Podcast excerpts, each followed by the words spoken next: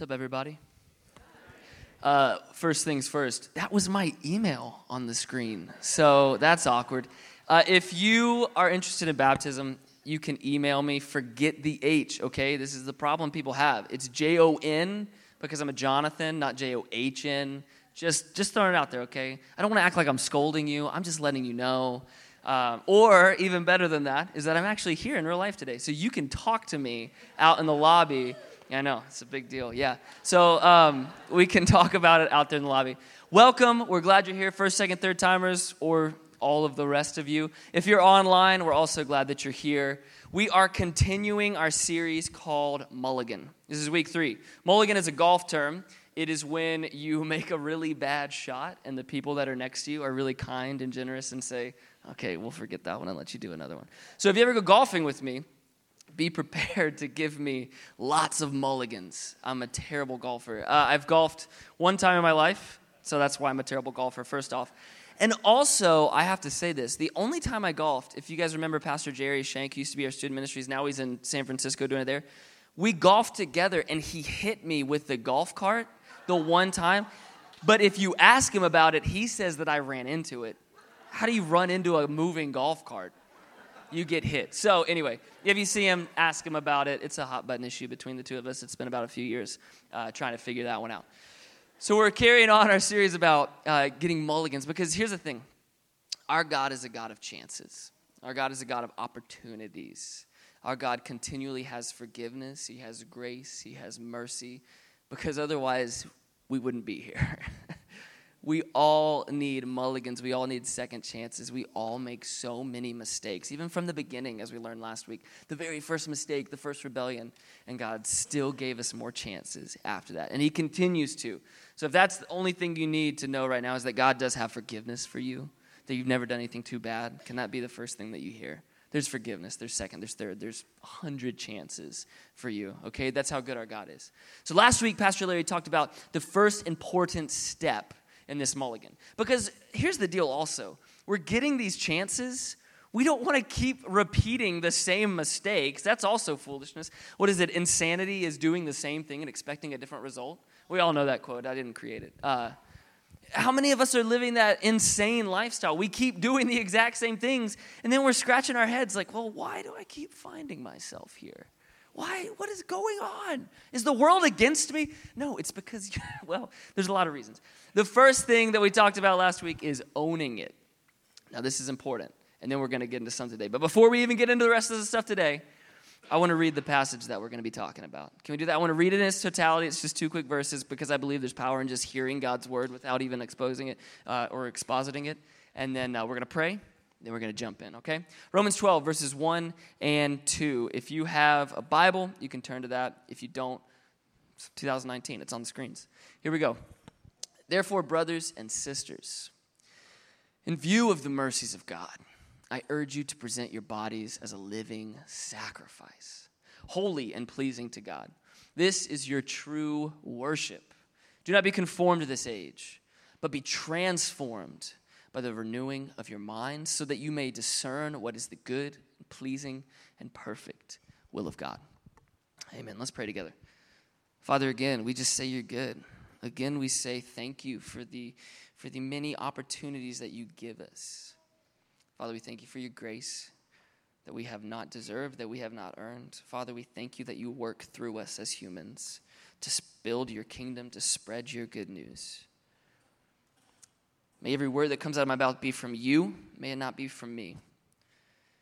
May your spirit be powerful in here. May it move, revealing truth to us, challenging us, convicting us, encouraging us. You know what we need, God. So, Holy Spirit, come. It's in Jesus' name. Amen. Like I talked about last week, was owning it. Now, this is important. You have to understand, you cannot skip over owning it. You can't think, I don't need to own my problems and I'm going to get to where we are today, or skip the first two weeks and get to where Larry's going to go to next week because that doesn't work that way. They build on each other. First things first, we got to own it, okay? I was talking to one of my really good friends. Well, sorry, I use that loosely. We were really good friends when we lived together in North Carolina. Now we're friends. You know what I mean? You understand what I mean. Cool guy. We grew up together. Not only were we close because we were leading in the youth group together, we are also close in proximity. He lived like five minutes from me. And so we were over at his house all the time. He has two kids, he has a wife. It was great. So he calls me. I'm in, I'm in an airport, and he calls me two Saturdays ago. And I'm like, what is this happening? Why are you calling me? Did somebody die? Like, what's going on? It's a terrible thought. That's just where my mind went. I'm sorry, guys. This is a safe place, right? Um, so he calls me, and this is what he says. This is the first thing that he says to me. I'm reading this book. It's called Swipe Right by Levi Lusko. Anybody heard of that book? It's about dating and um, you know relationships and stuff, which I also thought was weird because he's married. Like I said, uh, he said, "I've been reading this book and I'm getting so convicted." And he says this, "I really love porn," and I was like, "You can't say that. You're a follower of Jesus. You're not allowed to say that you like porn. Come on, man." was my first thought. And I start thinking through all of the people in my life, young men like me, even older than me, who we talk about this struggle. I'm being vulnerable with you right out of the gate, okay? And we start talking, and, and I'm thinking through the conversations we have, and never once have I ever heard somebody say that they like it, let alone love it. You know what the normal conversation is? Oh, I hate it. I hate that I keep making this mistake. I hate that I keep stumbling in this. I hate it. I hate it. I hate it. And he says to me, I love it. Not to say I'm trying to find rationalization in scripture so that I can continue to do this. That's not what he's saying. He's saying, I hate how much I love this. And I've been wrestling with it for 15 years. And now, for the first time, I understand why I'm wrestling with it because I love it. That's just the dirty bottom line of humanity. We like our sin. That's why we keep doing it. And I'm sitting there thinking, like, first off, you can't say that.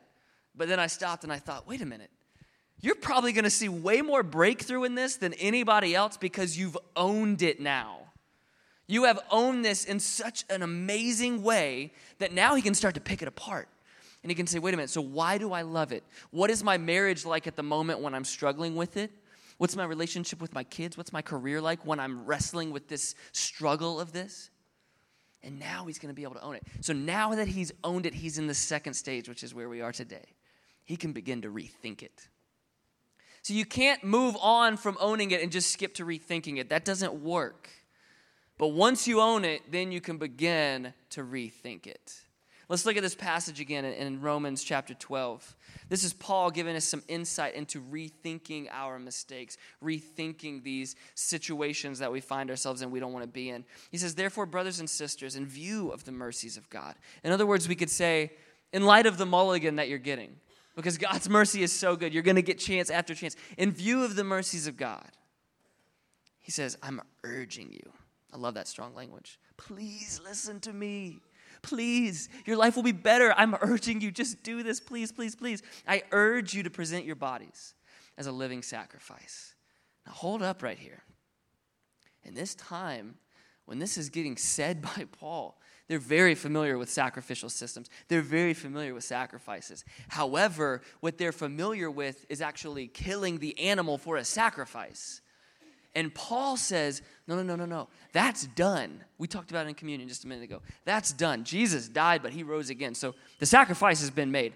Now, let's raise the bar. You present yourself as a living sacrifice. Uh, one theologian said it this way if God died for you, you can live for him. So Paul's saying, give it all to him. Surrender completely. This is how you worship God by giving him everything. Now, surrender is a, it's a buzzword in the church. If you've listened to any of my messages, you know I've used it about a thousand times in the twi- two times I've spoken, or however many, I don't know. It's a very popular word. I get that. And a lot of times we hear that word surrender and we just think, oh, yeah, take it all. Just take it all. That's what we're supposed to do, right? And how many of us actually do that? Or we think we do that? And then we realize when we look back at our bank account that we didn't actually do that. Or we look at our time and we're like, well, I just, I really want to watch this show, so I don't have any more time to give you, God. I'm sorry, but How I Met Your Mother for the 15th time is very important to me. So we feel like we've surrendered. I'm not trying to guilt you. Just we feel like we've surrendered, but then we, if we take a really hard look at ourselves, we realize maybe I haven't really surrendered at all. But this is what Paul is saying. This is how you worship God. You give him everything. And let's not just let that be a broad statement of surrender. He says that's not enough. Let's continue on the passage. I'm going to tell you how to surrender. Okay? This is how you surrender. Do not be conformed to this age. Some translations say, don't be conformed to the patterns of this world, but be transformed by the renewing of your mind, so that you may discern what is the good, pleasing, and perfect will of God. This is a beautiful formula that you see in here of how you surrender. You do not be conformed to be transformed by the renewing of your mind. So I've got three things we're talking about today, and a little on each one conformity, transformation, and the process of transformation. So, just a few words, real fast. What does conformity look like? Let's break this apart. What is conformity? I could go on for a couple hours on this, if I'm being honest. I grew up, sorry, this is going to be shocking to some of you, I'm sure. I grew up in the 90s. Um, I'm just being honest, come on. Uh, I might as well have been homeschooled by the rules my parents had. Grew up in a really small little uh, Christian school. Grew up in church in the South, in North Carolina. And conformity to the world is something that we used to take very seriously in Christian homes. So I don't know why, but I wasn't allowed to watch things like Rugrats. What's wrong with Rugrats? Transformers, you know, those disguised robots. Uh, wasn't allowed to watch like Teenage Mutant Ninja Turtles. I wasn't even allowed to. I heard groans from this side. what have I missed out on? I wasn't allowed to listen to real music. Um, I wasn't even allowed to listen to Christian music, if I'm being honest with you. I remember, again, sorry, no verbal groans here, okay? You can do this internally. I was in fourth grade when the first Casting Crowns album came out, and uh, I remember my parents made me take it back. It was a birthday gift, guys. It was a gift to me, and I had to return it and say to my friend, You're a sinner, and you've given me a stumbling block that I have to remove cast this out from me. So I took it back. And then I, as a musician, I remember when I was like 13. See, my dad got saved. I feel like I should also say this. My dad became a follower of Jesus in his like 20s. So when he became a follower, he's like, I got to get rid of all this stuff. Don't be conformed. And then when I like became a teenager and I discovered good music, he was like, Oh, I know this stuff. This is good. I'm like, Yeah, you've been holding out on me for 15 years. Like Boston's great stuff, you know. Anyway, sorry. That's just a side note. Where was I? we used to take that conformity to this world very seriously. You know, some of my friends weren't even allowed to go to movie theaters because they were afraid what they were going to see. But in culture today, and I'm going to bag on myself, us millennials, I get it. Our parents snapped really hard one way.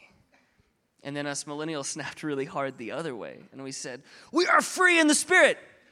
There's no condemnation for those in Christ. I can watch the Teenage Mutant Ninja Turtles now, and I'm not going to hell for it. I still haven't watched it, though, if I'm being honest. I, on the off chance they were right, I'm just kidding. But here's the problem we've snapped back the other way.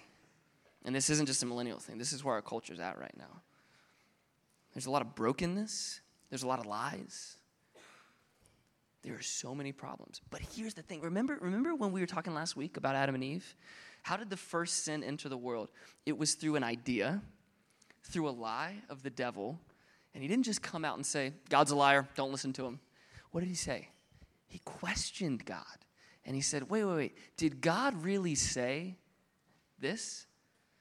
See, that's how temptation happens. That's how sin happens. That's how culture gets to you with an idea and it says, Did God actually say this? We are in for the first time in America. And I know America's what, 300, 400 years old? Not very old. We are in for the first time in America where biblical morality is foolishness. Now we're bigots. Now we're ignorant. Now you don't tell me what to do with my body. You don't tell me what to believe about sexuality. You don't tell me how to have my marriage. You don't tell me any of that stuff. And here's where the church is also going wrong. We're saying, wait, did God really say this? I know the Bible's really old. Is it still relevant? And this culture is seeping into our church. But for our purposes today, the main way that culture is seeping into us and we are conforming to, we have to be careful, is autonomy. The world says you don't need anyone to accomplish what you want to accomplish. In fact, you probably shouldn't include them in your plans because they'll just mess it up and they'll get in the way. Look at relationships. We already talked about porn. I can get everything I need without ever having to talk to another human being. It's just so much easier. Look at your work. Look at your work. Don't tell your coworkers your plans because then they could get the glory or the praise or that promotion that you're working on. So do it yourself. And this is seeping into the church. I don't have to be at church four weeks a month. I can come once a month. Because let's be honest, maybe you haven't noticed this yet, and I'm sorry that I'm about to shatter the glass. There's a lot better pastors and communicators than me and Larry. Maybe you've never heard that before. And if you really don't believe me, I will give you some podcasts. Where do you think we get our stuff from? Come on. There are some amazing men and women of God who are communicating that have great stuff to share. So I don't need to come to church on Sunday to get that. Let's be honest. John's a hit or a miss half the time. So this guy's always on, and I can fast forward through the parts I don't want to hear. Look at worship music. There are CDs of worship music that is so much better than us because they sat in a studio and recorded over their mistakes. And they're so good that we're doing their music. So you could actually hear it from the source. If you want to hear Hillsong actually sing that last song that we did, I'll share it with you. It's phenomenal. Trust me. Not that our team's not amazing either. But the world is seeping in and saying, you don't need the church to do this God thing. Do it on your own. It's your personal relationship with God.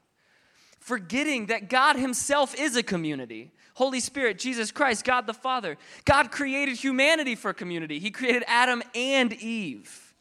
It wasn't an accident that there were two of them. That's the plan for community. Church is so important. This place couldn't happen without you guys. We need each other as we own it. I got to move on. I can keep going. I'm so sorry.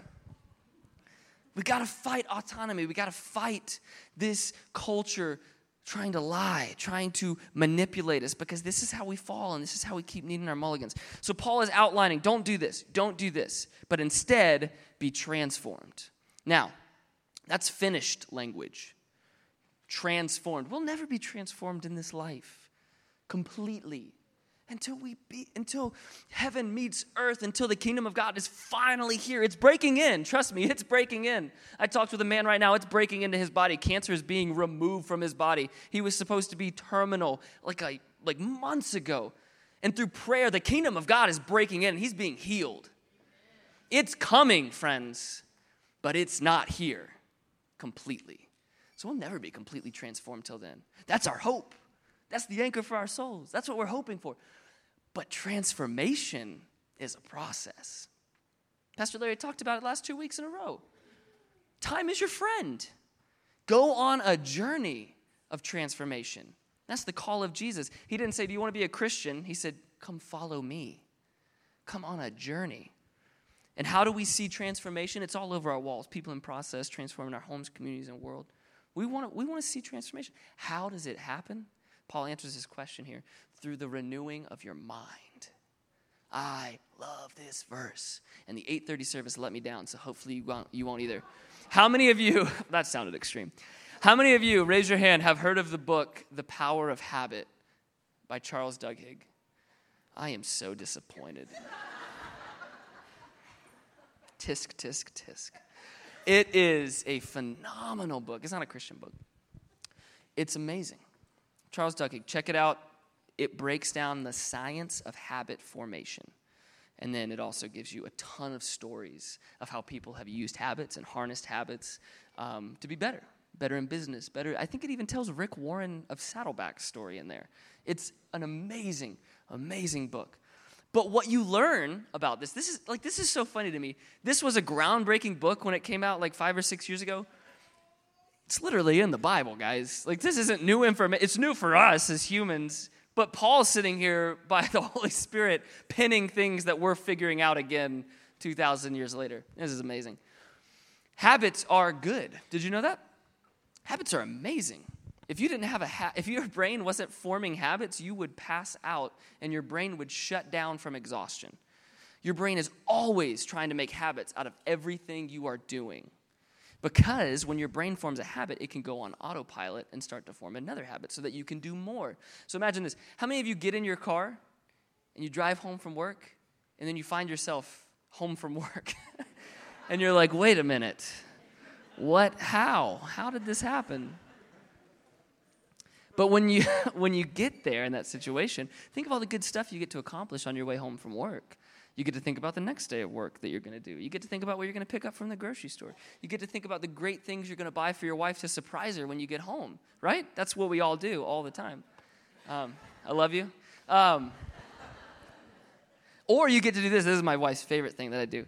Uh, you get to like air drum to the music on the steering wheel, and then you're like swerving in and out. Yeah? You guys know what I'm talking about? They love it when you do that. Trust me. Try it on your way home. Just some marriage advice for you. Um, it's good to form habits. That's what your brain needs to do. But the problem with your brain always forming habits is that your brain's always forming habits. So, what are you doing that is being formed into a habit? What am I doing that's being formed into a habit? You know what I mean? If it's always trying to make your actions into a habit, you got to make sure you're doing some good actions. Because if you're doing bad actions, your brain's trying to make a habit. So, what you find in the study of habit formation is that in your brain, there's these pathways. They're called neural pathways, and that's the actual habit. It's, it's an action that is being performed so much that it is carving a path in your brain. This is amazing stuff. I remember in my living room growing up, uh, from the kitchen to like the bedrooms, bathrooms, that area of the carpet was just completely worn down versus like this back corner where we put the Christmas tree. It's like that's very barely worn down. But this area, that's when our dad's like, we gotta get new carpet because you guys keep wearing it down. It's like, yeah, because we live here. anyway. That's the same thing that's happening in your brain. These paths are being formed. And what Paul is writing, and also what science now tells us to do, is to have your brain renewed. If you want to change these habits, that looks like new pathways being carved in your brain. You are literally reshaping the landscape of your brain when you form new habits. And Paul's been telling us to do this since he wrote Romans. That's the gospel.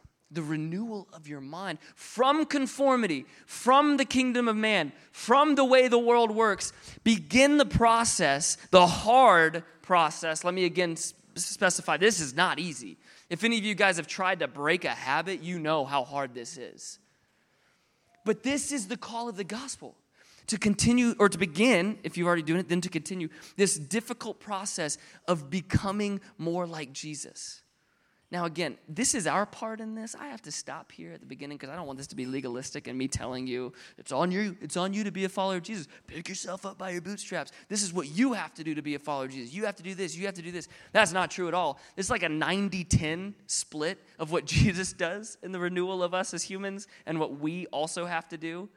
Paul writes about this too because it kind of was a tension in Romans, and they're like, wait a minute, if Jesus is doing everything because he died and he rose from the grave and we're forgiven, we can do whatever we want. And he's like, no, you don't keep on sinning. You got to stop messing up. You got to stop sinning the best of your ability. But there's forgiveness for when you mess up. But Jesus is the one doing it. This is our part. We call that active versus passive spirituality. Passive is the work of the Holy Spirit, and that's the majority. Trust me. Because if you've ever just tried to be a better person, you'll realize very quickly you're a pretty bad person. And again, I say that because I am too. Um, that's why we need the Holy Spirit. Now, moving along pretty quickly here. I want to give you some real tangible stuff about forming new habits. Really, you just got to pick up the book. What can I say? I'm not a sponsor, but go pick up the book. I'm not going to get any money from it, but you need it. Uh, habits are broken up into a thing called the habit loop, and it's three parts. This is the rethink part, okay? After we've owned our mistake, now we got to get in there, introspection. We got to do some hard work. I think it's kind of fun personally, but I'm weird that way. Uh, a habit loop consists of three things you have the cue, the routine, and the reward. The cue is the trigger, the routine is the actual action of the habit, and the reward is the reason that the other two exist because it's why you have a habit. It's easy to pick on smoking in this illustration, but look at smoking a cigarette as a habit. Many people have tried to quit smoking for many years uh, since they were created. Um, smoking the cigarette is the actual action, that's the, that's the routine. Now, the reward, that's easy to pinpoint. As you're trying to fix these mistakes you made, as you're trying to be better, You got to understand this stuff. It's easy to pinpoint the reward, and it's usually pretty easy to pinpoint the routine. But pinpointing the cue, that's where you see the change. That's where you see growth. So obviously, we're smoking cigarettes here. That's the, that's the illustration. Not literally, but cigarette smoking, that's your routine. The reward is the nicotine. That's why people smoke. That's why you become addicted to cigarettes, is because the nicotine, the relaxation, all of that stuff. Now, what triggers your desire for that cigarette in the moment that could be many different things. If you've spent any time with me, you know I'm a deli man. I love my sandwiches. I've worked in a deli many years. The deli life chose me. I did not choose it. That's just how, putting that out there. Now, I remember when I was working in this deli, when the lunch rush hits us, everybody in the deli smoked cigarettes, except for me, because I'm a Christian that wasn't allowed to. Um, and I remember right when the lunch rush hits, you have all these guys coming to the boss saying, like, hey, uh, whenever we get a chance, like, I gotta get a cigarette. Can I get a break? And I'm like, I'm gonna start smoking so I can get a break. This is ridiculous. like, I'm the only one working here because I don't smoke. But here's the thing that I realized uh, of course they needed to smoke. Of course they needed that nicotine. It's the busiest part of your job. You're probably scrambling to get sandwiches are flying off the shelves out the door, and you can't handle it. So you need to go smoke. And I understand it. Now, rethinking it means that you do the work whatever it is that you did this mistake in whatever i mean we could paint a broad picture i could pick one of my mistakes if you want me to but i'm not going to because i don't have enough time it's easier that way you got to get in there and you got to start picking it apart and you got to say why do i keep struggling with this action and until like my friend you say but because i love it i just really like it now he's owned that piece of it. Now he sees the bad action, he sees the reward. Now he's got to figure out what's triggering it. And that's how he's rethinking it. That's how he's reworking it. That's how we get growth. And then the end result is the process of transformation. That's what Paul is talking about. That is you being transformed. I want to say it again. Time is your friend. If you're looking for a quick fix, if you're looking to come in here and say, I've made this mistake and I don't want to make it anymore, so you can just give me like three things and I don't have to make that mistake anymore. You're not going to find it here. I'm not smart enough for that. I'm sorry. I'm sure someone out there is. I will scour the globe of podcasts to find it for you, and I'll try my best to help you. But that's not the call of Jesus. That's not the call of the gospel. That's not what he is about. He's about a process. Come along with me. Let's go together and what you find is that as you walk with Him, as you continue to evaluate, hey, am I becoming more like Jesus in this way? No, I'm not. Why am I not? Let me break that apart and rethink it so I can be more like Him. Then this transformation life, let's put some fruit on this. Galatians chapter 5, the fruit of the Spirit. That's what your life begins to look like. People who are being transformed look like the fruit of the Spirit love, joy, peace, patience, long suffering, self control. There's more, but I don't, have, I don't remember them. There's a lot more of them. That's what your life begins to look like. But also, I have to stop and say this first.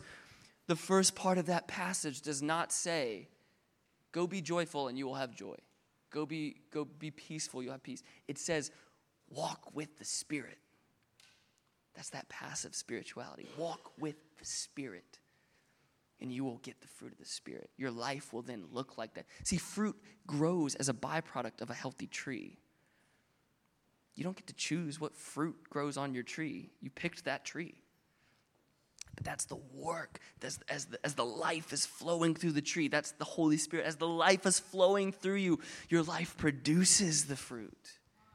That's transformation. That's how we transform our homes, communities, and world a group of people together in community, walking out transformation, reining every thought captive, making sure they're not making the same stupid mistakes, surrendering themselves, as Paul talks about in verse 1, surrendering everything to Him in that process. And then people are going to look at this and say, Who are those nutcases in Benicia that just love people? No matter how hard we are to love, they still love us. Because people are hard to love.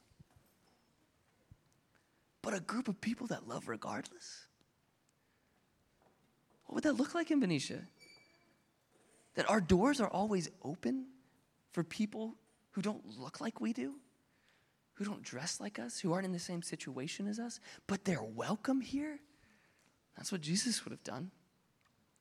So, as we're closing this, tangible next steps, I talked about it fighting autonomy, owning your mistakes and rethinking them. all of this is done the best in community. We hear every single week, Rooted's about to start. We hear every single week in these transformation stories how Rooted was a catalyst for that. And it's not because the workbook is so amazing, and it's because their facilitators are the greatest, most anointed leaders in the church, or the rooms are the most beautiful environments that you could ever have. You know what it is? It's the community. So many people enter into that when they pick up that workbook for the first time. They're like, oh, yeah, I know all this. This is great stuff, but I know it. I mean, when the Holy Spirit gets a hold of you, you're like, well, I hadn't thought about it that way, but that's okay. He'll do his thing. That's not my job. But above all of that, across the board, it's always community. How crazy is it to think about when we look at the body of Christ? That's what Jesus calls the church. Now, Jesus is the head of the church. That's what he's listening. And we are the body, the hands, the feet, the kidneys, any other body parts you want to name. Jesus could do this himself. But the head doesn't exist without the body. Jesus chooses to work through community. That's a radical idea. Because if you've read anything about church history, or if you've just looked around at churches in 2019 at what's happening, you will understand God, just do it yourself, please. People are not doing it well. But He still chooses to, He still works through us. That's why you're needed. It's not about us on the stage. It's just as important to have these greeters, these people who welcome and show love as the first face that people can see or out in the parking lot, pointing people to their parking spots, serving up on the worship team, in the kids' ministry, loving on these kids who maybe don't have a home life where they get loved. This is the body of Christ, people. We need each other. And I'm not giving you an out of owning your problems because you're thinking, if you're thinking right here, like, oh, good, I don't have to be the only one owning it, they'll help me. They will. You got to own your problems. These are, these, are, these are your mistakes. However, when you own it with people and they come along. So you know how many people I'm owning my mistakes with? It's so freeing. And they're strengthening me. Iron sharpens iron. So that I can do more, so I can go further, so that I can see more healing, I can see more growth. That's it. That's community, guys. That's the next step for us. And it's a lot more than showing up one Sunday a month, two Sundays a month. It's about being in community. That goes deeper. I'm sorry, watch your toes. That goes deeper than just being here on a Sunday for one hour. I'm not going to ask you to, but if I ask everybody to raise their hand who serves in the church, we have a very poor understanding of what it means to serve in the church if you're not doing it because you don't have time for it. That's not what it's about. This is what we're called to do as followers of Jesus. We are the hands and feet. If the foot says, I don't need to serve, if, if the foot says, I don't need to walk, are you going to get anywhere? We are all in this together, friends. That's the hard truth, but that's what it is. There's this term in the church today called consumer Christianity. Again, that's conformity to the world seeping in. That's not what we're about here. We should be linking arms, doing life together, owning our mistakes together, walking forward, loving this community, being generous to this community together. So, community. I'll shut up now. I'm sorry. And the last point for us maybe you're not a follower of Jesus. That's okay. We're so glad that you're here. If you're not, again, I just want to reiterate the thing that I started with. There's no mistake that you've ever made that is beyond forgiveness. Conformity to the world says, nah, you're too broken. We can't use you here. Nah, you're too lost. I do not have the time for another project. You're too dead can't, I can't waste my time with you. Here's what Jesus says There's nothing so lost that it can't be found. There's nothing so broken that it cannot be mended. And there's nothing so dead that it can't be resurrected. There's no mistake that you can make that is beyond what He can forgive, that is beyond what He can renew and restore. Will you stand with me as we pray? Father, we thank you for your grace. Father, we thank you for your love. We thank you for your goodness. We thank you for your presence in our lives. It's not deserved, it's not earned, but we say thank you because you give it to us so freely. Father, will your spirit move? Show us areas that we got to own. Show us areas that we need to begin rethinking. May we be encouraged to do the work, not because it's so daunting, but in light of your mercies, in light of everything you've done for us, how could we not?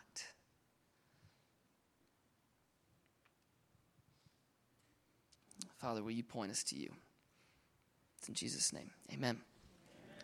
Friends, I'm so thankful that you're here. If it's your first, your second, your third time, go out to the or the new friends desk. We have a gift for you. If you've made a first time decision today, we have this amazing journal. This changes everything. This is free. We'd love for you just to take it. It's 21 days. We'll follow up with you after that. There's so many great pages of content that you could learn some stuff, ask your questions, whatever it is. We want to put this in your hand. If you need prayer, if you need somebody to talk to, we have some prayer partners that are going to be down here at the front. But as you're leaving, before you leave, can you hold out your hands in a posture of receiving? I want to leave you with a blessing. From the understanding that God is good, may you taste and see that this week and do the work of rethinking the ways of this world. Amen. We will see you guys next week.